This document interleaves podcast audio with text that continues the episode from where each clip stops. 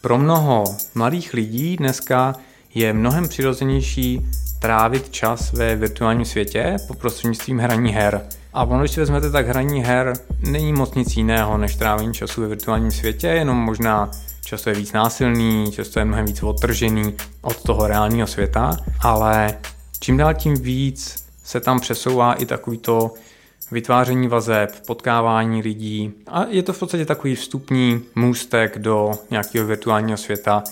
Ahoj, já jsem Michala Gregorová a vítám vás u Cinkátka, podcastu o tématech, která nás v Mytonu baví. Co jsme zač? Už 20 let budujeme internetové firmy, které zná i vaše mamka nebo kamarádi. Taky rádi sledujeme trendy. Proto tu mám dnes jednoho z partnerů Mytonu Michala Jiráka. V předchozím díle jsme se bavili o trendech v oblasti e-commerce a spotřebitelského chování. V tomto díle vás čeká povídání o deep tech trendech a o životě s novými technologiemi. Pojďme teď k druhému tematickému bloku, který jsme si nazvali Život s novými technologiemi a k prvnímu trendu well-being neboli lepší život. Protože zatímco předchozí generace doma slyšela, že musí tvrdě pracovat, aby udělala kariéru, ta současná už to má trochu jinak. Hledá především smysl, naplnění a život si chce užívat. A mě zajímá, ve kterých trendech se tohle změněné chování a mindset odráží. Dnešní nové generace, bavíme se hodně o západním světě samozřejmě, tak mají uh, mnohem víc volného času, mnohem víc peněz, relativně k tomu, kolik peněz vlastně potřebují pro nějaký nutný zabezpečení života. A proto si vlastně myslím, že už mnohem méně funguje to, co jsme byli učení my. Možná, že to hlavní je získat dobré vzdělání, najít si dobrou práci brzy a u té vydržet už na věky. Dneska je to opravdu mnohem více o hledání eh, nějakého smyslu eh, v práci a možná i po práci, Myslím si, že hodně vidíme směr, kdy uh, takové to klasické trávení času uh, s alkoholem nahrazují jiný koníčky a určitě mindfulness, nevím, jestli to má nějaký český, český překlad, ale mnohem víc uh, přemýšlení vlastně o, o sobě, o současnosti, o tom, kde jsem, možná i pak kam jde svět, tak to si, tohle přemýšlení se tím trošičku více otvírá. Dopady to má rozhodně do zaměstnávání, protože zároveň jsme dneska v době, kdy firmy eh, velice bojují vlastně o zaměstnance, obzvlášť eh, v některých, v některých oborech. A zároveň i tady ta změna přístupu k životu a k práci se projevuje v tom, že někteří zaměstnavatelé velice těžko budou přesvědčovat zaměstnance nebo potenciální zaměstnance, že ta práce, kterou potřebují vykonat, aby ta firma fungovala, aby prostě ty výrobky se vyráběly, aby ty služby se poskytovaly, takže je dostatečně smysluplná, aby jim vlastně stálo za to eh, ten čas tam trávit. Samozřejmě v některých oborech čekáme, že to dožene umělá inteligence, roboti a že zaměstnanci budou vylepšení, eh, nějakou virtuální realitu a podobně čímž se zvýší efektivita teoreticky těch zaměstnanců pro tyhle práce bude potřeba méně. Já bych doufala, Ale... že ty firmy, jejíž poslání nedává smysl, tak vymřou, protože nedokážou najít dobré lidi, ale ty říkáš, že se to vyřeší teda robotizací a automatizací. No, já říkám, že existuje mnoho firm, u kterých bychom řekli, že to poslání není dostatečně honosný, ale někdo prostě musí ten autobus řídit a někdo musí ty výrobky, které eh, my denně používáme, prostě vyrábět. To znamená, já si myslím, že tam určitý gap to, v tomhle tom vzniká a to bude zajímavý sledovat, eh, jak se to v podstatě vyřeší. Já se vrátím ještě k mindfulness. Eh, jak v tomhle pomáhají technologie? Tak mindfulness za poslední roky je takový jeden z hlavních asi passwordů v oboru osobního rozvoje. Už jenom aplikace, které s tímhle pomáhají, narejzovaly přes 300 milionů dolarů a to, když jsem psal vlastně eh, do toho článku, tak to ještě byla pravda, ale Headspace minulý týden narejzoval dalších 90 milionů dolarů. Vyplní se takové ty vize ze sci-fi filmů, kdy celé lidstvo tráví čas ve VR, protože planeta už není moc hezká, nemáme moc životního prostoru a taky máme spoustu volného času, takže nezbývá, než jako utéct do virtuální reality. No já pevně věřím, že toho, toho volného času bude čím dál tím víc, že to nedojde do takového extrému. Nicméně pravdou je, že i s tím větším objemem volného času, větším objemem volných peněz, tak vidíme tlak v podstatě na hodně těch volnočasových aktivit, kdy všechny hory jsou přeplněný, všechny místa, kde člověk dneska chce trávit čas a kde dřív žádní lidé možná nebyli, tak teď se tam setkává s davy lidí a myslím si, že vlastně tohle trošičku té virtuální realitě nahrává. Protože pro mnoho mladých lidí dneska je mnohem přirozenější trávit čas ve virtuálním světě po prostřednictvím hraní her. A ono, když si vezmete, tak hraní her není moc nic jiného než trávení času ve virtuálním světě, jenom možná často je víc násilný, často je mnohem víc odtržený od toho reálného světa, ale čím dál tím víc se tam přesouvá i takovýto vytváření vazeb, potkávání lidí a je to v podstatě takový vstupní můstek do nějakého virtuálního světa, který už nebude o těch hrách a o tom plnění nějakých úkolů, ale bude o tom trávení času. Takže já si myslím, že všechno tomu nahrává, že ve virtuálním světě se bude trávit víc času. Já jsem optimistický v tom, že to nebude jako ve filmu Ready Player One, kdy tam tráví lidé 90% svého volného času a v podstatě je jiný způsob k trávení času nemají. To byl optimistický závěr. Ten další trend zase tak optimisticky nezní. Svět plný kamer, to už všichni víme, že jsou kamery všude kolem nás. Je na tomhle trendu všudy přítomných bezpečnostních kamer vůbec něco pozitivního? Jde to nějak využít ve prospěch lidstva?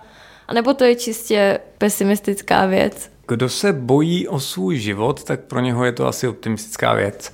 Věčný dohled kamer, který dneska už asi naživo můžeme vidět v Číně, je takový, že ano, je to taková ta rigidní bezpečnost, takové to nic se mi nemůže stát, nebo když se mi něco stane, tak, tak prostě to bude úplně hned prošetřený, takže proč by vůbec někdo páchal nějaký zlíčiny a tak dál.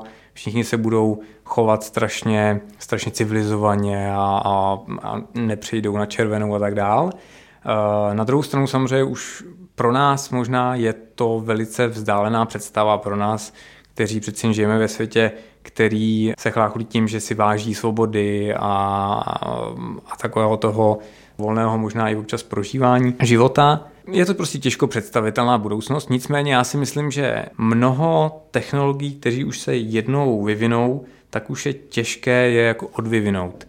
A kamery jsou ten jeden příklad. Cena kamer šla obrovsky dolů, kvalita kamer šla obrovsky nahoru. To znamená, dneska je to velice levné pokrýt kamerami v podstatě všechna místa, kde se člověk vyskytuje a vždycky se najde někdo, kdo má tu motivaci, aby si něco chránil a tím ten prostor vlastně nahrával. Takže já si myslím, že tenhle ten trend bude opravdu těžké zvrátit a jediné, co to může způsobit, je opravdu nějaká velká spolupráce států nebo nějaká velká intervence zákonodárného rámce, která ale zatím moc nikde nepřichází. Ty v tom článku na našem blogu zmiňuješ ještě webkamery jako docela rozšířenou věc, která ale úplně nenašla svého využití. Můžeš tohle to vysvětlit? Jak by se daly webkamery využít, aby se nám žilo lépe? Webkamery pro mě jsou taková ta pozitivní stránka dobrého pokrytí kamerami. Pro mě, pokud kamkoliv cestuju, ať už jedu na lyže nebo chci do akvaparku třeba, tak vlastně takový ten obraz je nejlepší reprezentací toho, jak tam vypadá jestli tam jsou fronty, jaký tam je počasí, nějaký prostředí, prostě, který tam zrovna v tuhle tu chvíli je. A to pokrytí tímhle směrem je vlastně relativně slabý zatím. Pokrýváme to spíš těmi bezpečnostními kamerami, ke kterým samozřejmě my běžní uživatelé nemáme přístup a jsou použitý jenom buď to z bezpečnostních důvodů, anebo zneužitý, když to někde unikne. Pojďme ke vzdělávání a jeho budoucnosti. My se tak nějak všichni shodneme, že to, jak současné školy a systém vzdělávání vypadá, není úplně ideální že to je překonaný. Nikdo ale moc neví, jak by to, jak by to vypadat mělo.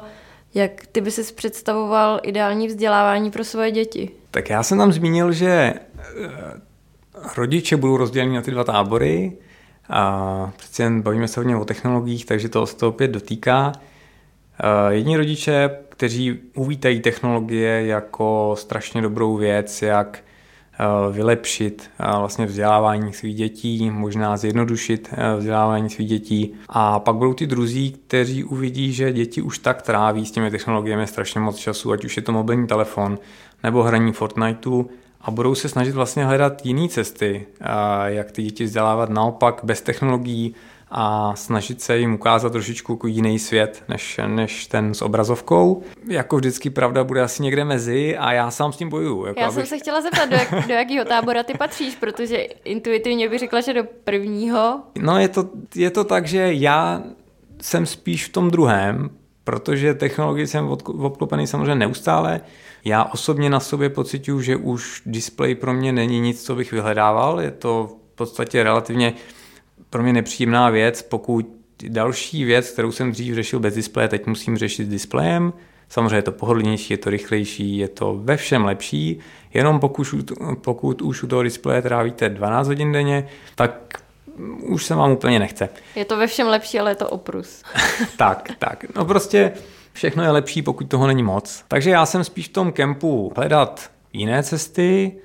Na druhou stranu to samozřejmě není jednoduchý, protože ať už ta šíře všech online informací, kurzů, překladačů, pokud se učí to dítě anglicky, obsahu, který se můžou vyhledat díky audio, tady eh, vyhledávání, je obrovské množství, ale myslím si, že občas je to už eh, trošičku moc. Omezuješ nějak svým dětem čas, který tráví s technologiemi, třeba u iPadu nebo u počítače? Omezuju a myslím si, že v tom jsou relativně jako disciplinovaný, že to nějakou dobu trvalo, ale že respektují to, pokud řekneme teď iPad jo, teď iPad ne. Problém celého tohohle je, že co vám rodiče zakazují, tak to samozřejmě chcete o to víc dělat, takže ten efekt může být nakonec opačný, že vlastně oni to budou o to víc vyhledávat a myslím si, že se tam musí najít prostě nějaký balans. Já osobně se synem hraju na PlayStationu rád, takže já zase nejsem úplně ten, který by přišel domů a řekl ne, všechno vypnout. Eh,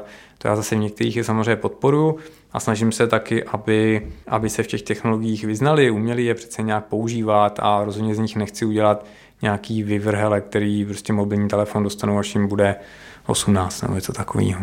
Ale je to těžký, je to opravdu těžký rozhodnutí každodenní, v podstatě, co je, co je ten limit. Teď je tu další trend, který bude asi potřeba vysvětlit, protože když řeknu lidstvo jakožto platforma, tak se asi nikdo nic nepředstaví. Můžeš ho prosím tě rozvést? Ve světě, kdy všichni lidé jsou propojení, a to znamená, že se můžou propojit i lidé, kteří do té doby nikdy spolu nemohli komunikovat, nemohli vytvořit žádnou komunitu, možná měli i jazykovou bariéru, která postupně padá, ať už díky automatickým překladům nebo díky tomu, že čím dál tím víc eh, lidí mluví anglicky nebo jakýmkoliv jiným, jiným jazykem, který je obrovsky rozšířený, jako třeba čínština, tak mohou vznikat velice nikové skupiny lidí a propojovat se velice nikové skupiny lidí, kteří do té doby se propojit nemohli. A teď je otázka, kam to povede dál a kde vlastně budou lidé trávit online při komunikaci mezi sebou víc času. Z historie víme, že Facebook vznikl v podstatě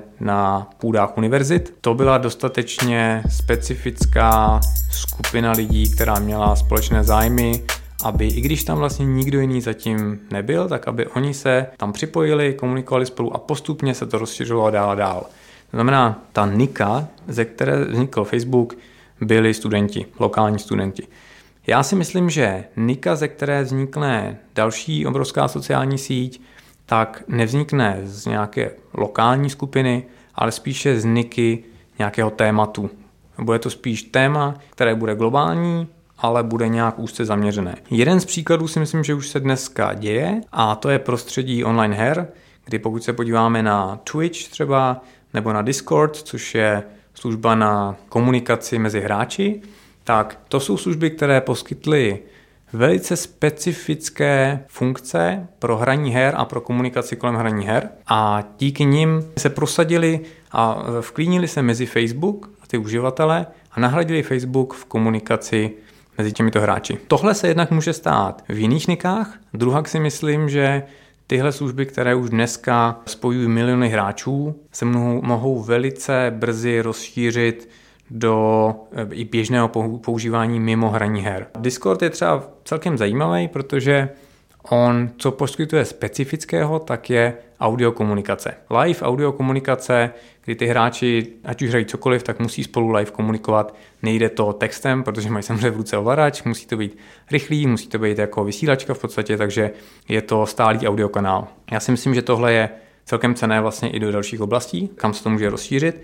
A zároveň ta komunita, která už takhle spolu je zvyklá klidně 4 hodiny denně prostě komunikovat, být vlastně live ve spojení přes audio, tak jsou velice silně propojená komunita kolem jednoho tématu a oni vlastně nemají potom důvod spolu komunikovat o jiných věcech než, než o hrách v jiném kanálu. Oni v podstatě tenhle kanál už použijí pro další komunikaci. Twitch zase na streamování her už dneska ukazuje, že ty celebrity, které hrají hry a sledují je miliony dalších uživatelů a fanoušků, tak už začínají také tam mluvit o jiných tématech, začíná to trošičku konkurovat YouTube z hlediska obsahu, který mezi fanoušky pouští. A znamená to, že vlastně nový Facebook nebude nový Facebook, protože na něm nebudou všichni a že se sociální sítě jakoby rozštěpí podle zaměření komunit. To uvidíme. Tohle se trošku děje uh, v tom gamingu. Já si myslím, že v moc v jiných oblastech se to zatím nestává, protože gaming je proto velice dobře připravená oblast. Je to už dostatečný počet lidí, obrovské množství vlastně hráčů. Má to specifické potřeby, které prostě ty ostatní sítě nesplňují a jestli těch takových sítí vlastně vznikne víc, nebo jestli nová generace uživatelů už vyroste z gaming sociálních sítí a vlastně ty se rozšíří do všech ostatních, i třeba věkových generací, to uvidíme. Když padne jazyková bariéra, všichni budeme moct být propojení a povídat si spolu bez ohledu na to, z jaké části světa jsme.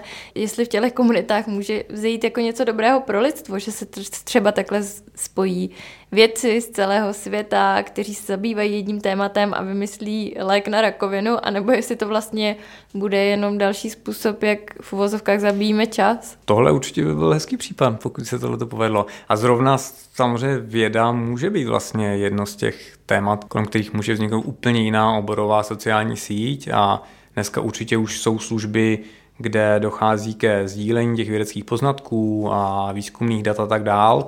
Pokud se to rozšíří do nějaké opravdu, do nějaké silnější komunity, tak by to bylo, by to bylo super. Já si myslím, že ta druhá věc, co se může stát, tak samozřejmě pokud by vznikla síť, která podporuje mnohem víc komunikaci kolem některých témat, ale globální, tak vlastně lidé, kteří budou součástí celé sítě, se dostanou do kontaktu s mnohem více kulturami, eh, mnohem větší pochopení tam může být eh, mezi těmi kulturami, které mají společně nějaké téma, o něčem se prostě baví a kolem toho můžou poznat i lidi z úplně jiných oblastí. Já jsem si vždycky myslela, že by Instagram mohl zvýšit porozumění napříč lidstvem, protože se tam komunikuje pomocí obrázků, takže tam padá jazyková bariéra, ale tam se asi to očekávání úplně nesplnilo.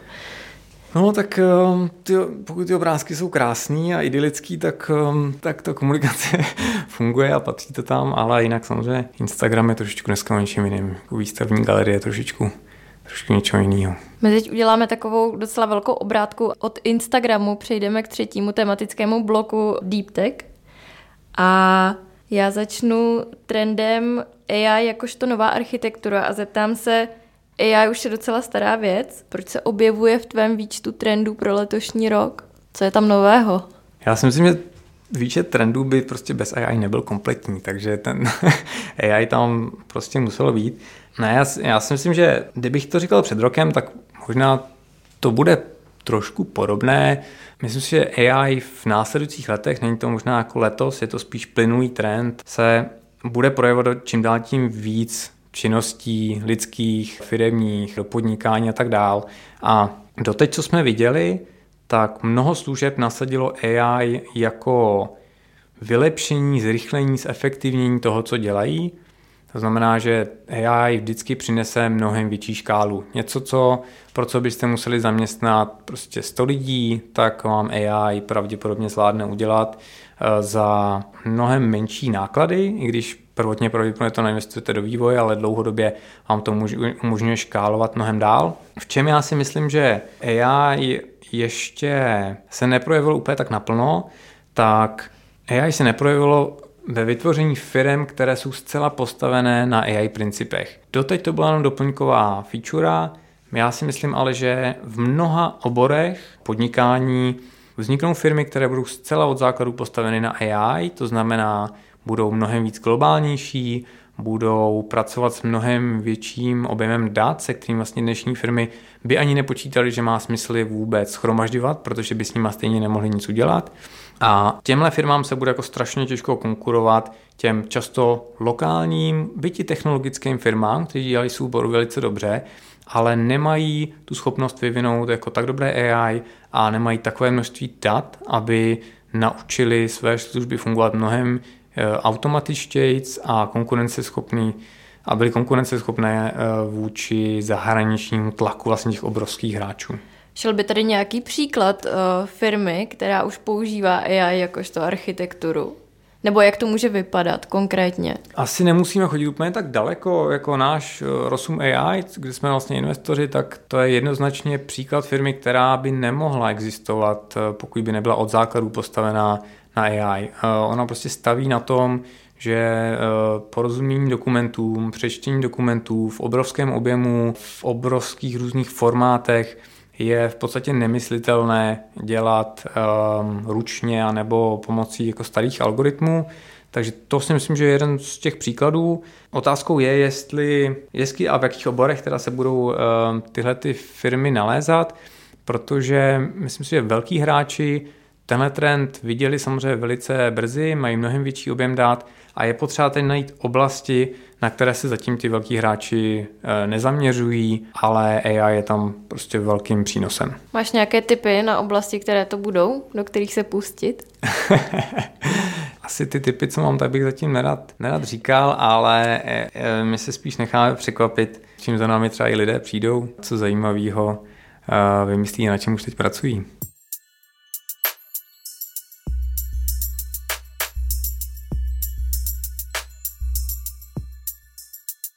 Pak tu máme dalšího obvyklého podezřelého, blockchain.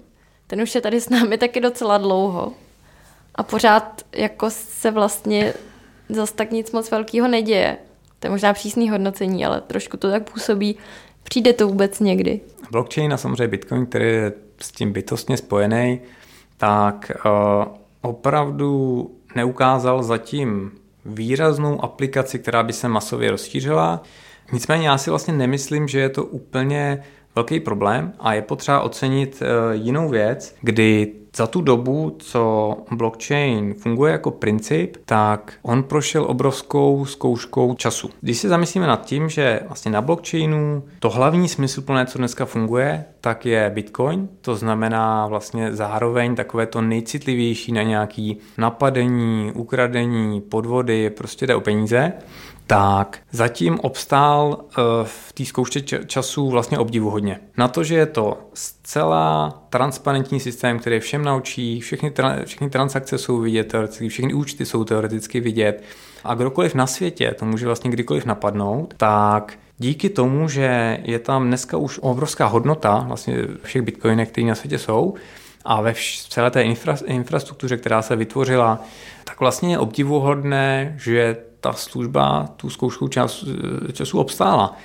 A tohle je vlastně skvělý a blockchain na tom bude těžit do budoucna, ať už se na blockchainu postaví jakákoliv služba. Protože pokud můžete věřit tomu, že někdo nedokáže ukrást všechny ty miliardy, které dneska v Bitcoinu jsou, taky můžete věřit pravděpodobně i dalším službám, které možná budou vlastně mnohem méně citlivé na to, když by náhodou to někdo napadl, a dá se na tom dneska už stavit lecos. Dej mi nějaký příklad využití blockchainu, který tobě osobně by se líbil. Dlouhodobě já od blockchainu očekávám, že ta hlavní aplikace jeho bude vlastně velice, abych tak řekl, podkladová. To znamená, že to bude opravdu středobod dalších služeb, které se budou vytvářet a budou stavět na informacích blockchainu uložených. A když se zamyslíme nad tím, jako kde tohle to možná nejvíc chybí, kde bychom potřebovali, aby, aby některé data nebyly uložený třeba v proprietárních službách eh, nebo ve státem ovládaných službách, tak je to pár věcí. Jedna z věcí je vůbec eh, lidská identita, to znamená nějaká moje autorizace, kdo vlastně jsem a tohle používat jako vlastně základ ať už přihlašování ke všem službám nebo nějaký, nějaká moje autentifikace eh, při čemkoliv. A druhá věc, která mě zajímá, tak to je To jsou všechny informace, které já na internetu vytvářím a které dneska jsou uložené vlastně v místech, které já nevlastním. A nedokážu ovládat zpětně, jestli se ty informace mají stáhnout, nemají stáhnout, jestli mají dál fungovat na internetu a být veřejně dostupné. A tohle jsou oblasti, ve kterých já si myslím, že Bitcoin může udělat jako opravdu obrovskou změnu, Nicméně nikdo ještě nevymyslel, jak to udělat správně. Jak to udělat opravdu tak, aby to bylo distribuované, nezávislé, aby tam byl takový ten proof, že to jsem opravdu já a zároveň jsem o sobě nemusel říct všechno a uložit to někam do nějaké proprietární databáze. Tohle je asi, asi takový ten svatý grál možná blockchainu. A samozřejmě ještě stále, pokud bychom se bavili o Bitcoinu jako takovém, kde já věřím, že ten zůstane i jako prostředek pro uložení hodnoty, i jako prostředek pro transakce, tak stále je potřeba vyřešit strašně moc pohodlnost těch transakcí pro běžní uživatele a strašně moc samozřejmě fluktuaci ceny bitcoinu. Je strašně moc projektů, který se snaží to vyřešit a řeší to nějakým způsobem poloúspěšně, možná někdy více úspěšně, to ukáže až čas, ale tohle jsou asi ty směry. No. A jinak um, myslím si, že to, co jsem psal vlastně v tom článku, kdy já, já si myslím, že blockchain díky tomu, jaké náklady a kolik úsilí je potřeba vlastně na celé udržení toho ekosystému a funkčnost toho systému, tak má vlastně jedinou šanci, aby to, co se na něm postaví, bylo opravdu klíčové, opravdu obrovské, opravdu to řešilo nějaký zásadní podkladový problém, na, na kterém teprve budou se stavět další, ať už služby, biznesy, informace, cokoliv, protože jinak to v podstatě není věc, která je udržitelná. A na druhou stranu si myslím, že tuhle přesně velkou změnu svět v mnoha oblastech potřebuje, takže myslím si, že to je vlastně dneska největší naděje, kde to vytvořit. Ten další trend je možná trochu snázej pochopitelný. Já jsem piggybacking přeložila jako, že to je na křídlech hlasu nebo na zádech hlasu. Mě zajímá, jaké služby mohou na zádech nebo křídlech hlasových asistentů od Google, Apple nebo Amazonu vzniknout. Já jsem to nazval tím piggybackingem na hlasu, protože to je jedna vlastně z metod budování nových firm a nových produktů a vždycky byla. V podstatě mnoho služeb vzniklo tak, že se svezla na obrovské množství uživatelů, transakcí nebo čehokoliv, které se už, už děli někde v nějaké službě a oni vlastně vytvořili dodatečnou službu nebo obsah nebo něco, čím eh, vyrostli vlastně na zádech, řekněme, tohle, tohle velkého systému. A Voice dneska je ta další platforma, která tu vzniká Rozhodně voice a audio obecně bude ještě růst a mnoho služeb se bude prát o takový ten podíl času vlastně v našich sluchátkách, když to tak řeknu. A zároveň je jasné, že když se díváme na voice jako ovládání, vyhledávání hlasem, tak to budou ovládat v podstatě ti velký hráči. Amazon, Google, Apple v tomhle tom případě pravděpodobně budou ty tři hlavní, kteří tam budou hrát jako největší roli.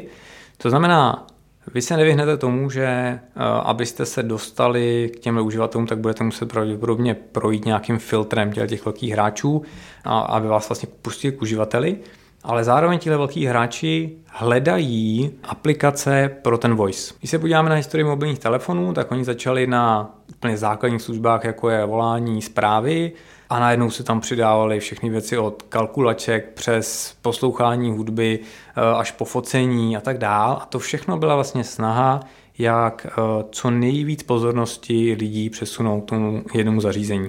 A tohle samé se dneska bude dít s tím voicem a s audiem. To znamená, že kdo přinese zajímavý obsah, tak může si vybudovat značku, kterou lidé poté budou eh, vyhledávat a i když ti velkí hráči budou chtít vás jako nahradit, tak můžete mít dostatečnou sílu na to, aby, aby se to úplně nestalo. V historii vlastně kdo těžil na tom, že i když byl nějaký silný hráč, který ovládal tu platformu, tak oni přesto se tam prosadili, tak bylo třeba Dropbox nebo ten Discord, který jsem už zmiňoval na, pro hráče her. A ti vlastně těžili z toho, nebo Spotify je obrovský příklad, ti vlastně těžili, těžili z toho, že bylo několik platform, které proti sobě bojovaly, Apple, Microsoft, kdokoliv jako v tom případě, Android. A oni přišli vlastně se službou, kterou ty lidé chtěli, chtěli používat na mnoha platformách. Protože jenom kvůli poslouchání hudby oni si neřekli, že já si koupím místo Windowsu, tak si koupím prostě Maca, a zároveň místo Androidu si koupím um, nějaký Apple produkt, ale potřebovali službu, která funguje na všem. A s tím s tím vlastně přišel Spotify, ať už to jsou nějaký chytrý repráky, nebo všechny tyhle ty zařízení, hodinky, v autě integrace a tak dál. A měli to vlastně vždycky nejlepší a vždycky jako první. A tím vybudovali značku, kterou já dneska vlastně automaticky vyhledávám a ty velký hráči, velké platformy tam prostě Spotify už musí pustit. Já si myslím, že tohle je ta příležitost, která dneska je i v tom voiceu, a pokud ten obsah bude dobrý, pokud ta služba bude tak dobrá a bude fungovat napříč všemi asistenty a všemi dalšími místy, kde já poslouchám hudbu nebo uh, voicem vlastně vyhledávám, ovládám cokoliv, tak uh, si to může ta služba vybudovat uh, natolik silnou značku, že bude fungovat i dlouhodobě, i když vás což je nevyhnutelné, ty na tvé platformy budou chtít vlastně nahradit. Do dalšího trendu si zamontoval Big Data a přidal si k ním cloud, což mi přijde docela důmyslné, ale uh, zase je to takový obvyklý podezřelý. Ty sám v tom článku píšeš, že velká data už jsou nedílnou součástí všeho, něco jako elektřina nebo internet. Proč tedy stojí za zmínku pro rok 2020? Když jsem to sepisoval, tak um, jsem vlastně zjistil, že už tomu nikdo Big Data neříká a fakt mě překvapilo, že tady Gartner to vyhodil z, se své hype křivky už v roce 2015, což mě přišlo jako strašně uspěchaný. Jo. Takže já jsem to chtěl trošičku vrátit tady na, na světlo světa. A vlastně v mnoha těch trendech, o kterých jsme se bavili, tak bez big data a bez cloudu by to v podstatě nešlo. Dneska si myslím, že ten dramatický rozdíl, který už nastal, je, že mnohem lépe díky AI umíme ta data zpracovávat. Eh, mnohem obrovsky prostě klesla cena uložení dat eh, v cloudu a já si myslím, že to, co teď přijde v následujících letech, tak budou jednak firmy, které budou vznikat anebo budou velice hodnotné jenom díky tomu, jaká data nakumulovali a, a možná si to dneska vůbec neuvědomí, jakou hodnotu mají, protože s tím vlastně neumí pracovat. Myslím si, že to hodně uvidíme například eh, ve zdravotnictví, kdy jsou to třeba data, která už těžko člověk nazbírá ve chvíli, kdy si uvědomí, že je potřebuje. To jsou prostě data, která trvají fyzicky se sbírat a pokud si dnes řekneme, že je potřebujeme, tak už je to trošičku pozdě. Takže já si myslím, že uvidíme eh, docela dost i akvizic právě kvůli datům a zároveň si myslím, že vznikne i hodně sporů kvůli tomu, kdo ta data využívá buď protiprávně nebo v nějaké trošku jako šedé zóně, ale postaví na tom velice dobrý biznis, ze kterého původní majitelé těch dat toho moc nebudou mít a, a budou chtít přeci jen kousek toho, toho koláče. Takže firmy, které jsou vlastně bezcené na první pohled, tak se budou skupovat, protože mají ty archivy. Ano, to si myslím, že tak je a tyhle firmy strašně těžko samozřejmě hledají, strašně těžko se, protože oni se moc neprojevují, řekněme, můžou to být i velice ekonomicky nevýkonní infrastrukturální hráči, jejich data ale dlouhodobě budou velice, velice hodnotná a může to probíhat i formou nějakých celosvětových konzolidací v podstatě, kdy v nějaké oblasti potřebujete nakvírovat ty eh, firmy napříč celou planetou, když to přeženu, a abyste vlastně na tom uměli postavit hodnotnou službu dál. A co se týká těch sporů, tak samozřejmě dneska už se na to trošičku naráží. Příklad je tady Clearview AI, kteří v podstatě naparsovali veškeré fotky lidí z internetu, které našli, v podstatě miliardy fotografií a teď nabízí hlavně bezpečnostním složkám, které ovládají ty kamery, a přístup vlastně k té databázi a vyhledávání lidí podle, podle obličejů. A bude zajímavý sledovat vlastně, kam se to vyvine, protože oni tvrdí, že všechna ta data, která nakrolovali, tak byla samozřejmě veřejná, což asi byla v té době. Na druhou stranu už teď je vidět, že zároveň i data z profilů, které mezi tím byly označeny jako privátní, to znamená teoreticky ty obrázky eh, ten uživatel chtěl skrýt už z takového veřejného prostoru internetu, tak oni je stále mají a stále podle nich vyhledávají. Takže otázkou je, eh, jaká jsou práva kolem tohohle, jak je globálně vymáhat a jak zamezit přesně spojení tady těch dat s něčím jiným ale jsou to i jiná data. Tady samozřejmě to náleží hodně ještě na takovou ty soukromí a takovou tu osobní rovinu, ale jsou to i čistě biznisová data. Prostě dneska vzniká strašně moc katalogů, které vznikají právě manuální prací, tříděním, a tagováním, popisováním vlastně tisíců milionů lidí a kdokoliv, kdo si je stáhne, naučí na tom v podstatě nějaký AI systém, tak um, na těchto těch datech vlastně postavil nějakou hodnotnou službu. A je pak otázka, uh, jak tohle řešit jako morálně, legálně a co to dál přináší. Máme to úplně poslední trend, který je pro mě z názvu úplně nesrozumitelný.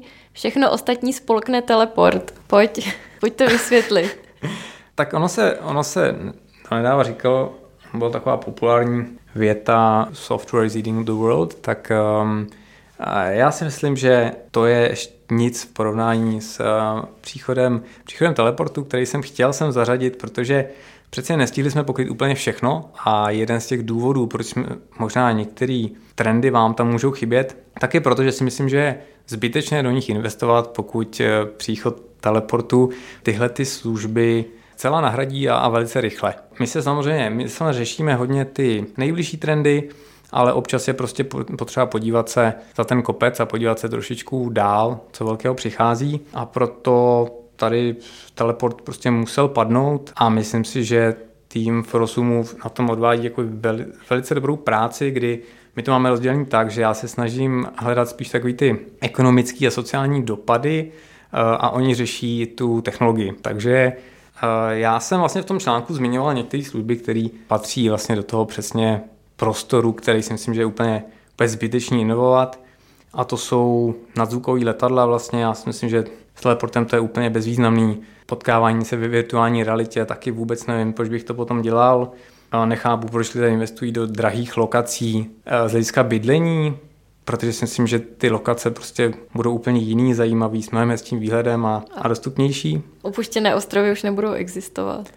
No, tak ono se to trošku změní, no. nepoznáte úplně, kde budete, kde jste vystoupili, no. takže, takže to, to nevíte a, a celkově prostě hotely, lodě, jako hodně těch věcí, hodně těch věcí prostě už nebude. Já jsem třeba, donedávna jsem byl docela velký fanda eh, tady toho dopíkání vlastně pic nákladácích, kdy ta pizza bude prostě blízko u vás a dopeče se a hned vám ji vlastně dovezou, ale um, bohužel ta firma teď, teď zkrachovala, to byla jedna z těch softbankových velkých failů a já si myslím, že je jasný, co Softbank vidí prostě za rohem. No. Každopádně, když v Rosumu zamakají, jak jsme domluvení, tak to čekáme každou chvíli. Eh, je to tak, já čekám od nich telefonát každým dnem. Poslouchali jste podcast České investiční skupiny Myton. Mým dnešním hostem byl Michal Jirák, jeden z jejich zakládajících partnerů. Pokud vás zajímá, proč se tenhle podcast jmenuje Cinkátko, zeptejte se nás. Neustále totiž hledáme zvědavé a chytré lidi do našich firm. Více na myton.cz.